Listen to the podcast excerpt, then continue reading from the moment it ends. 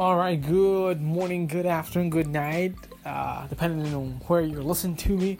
Thank you very much for joining to this new episode.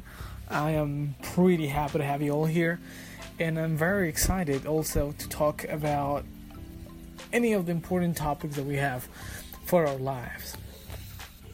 One of the first topics I would like to uh, talk about is opportunities.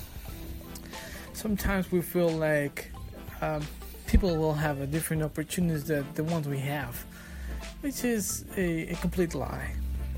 There is a there's one quote uh, that I like a lot that says it's better to be ready for an opportunity and not have one that have one and not be prepared. And that's truth you know?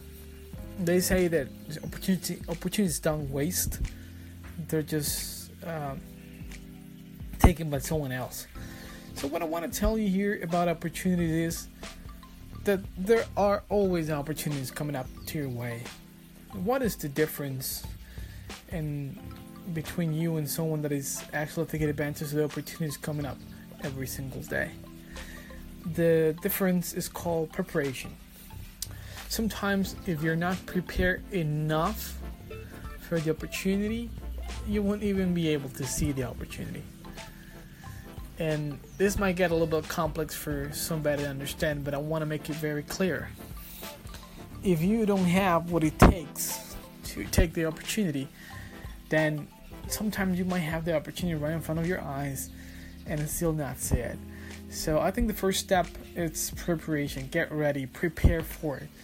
Be completely aware and have all the knowledge and everything that is required for you to take advantage of those opportunities. Believe me, you will start to see the opportunities coming and you're going to be able to take them. So get prepared, take the opportunities.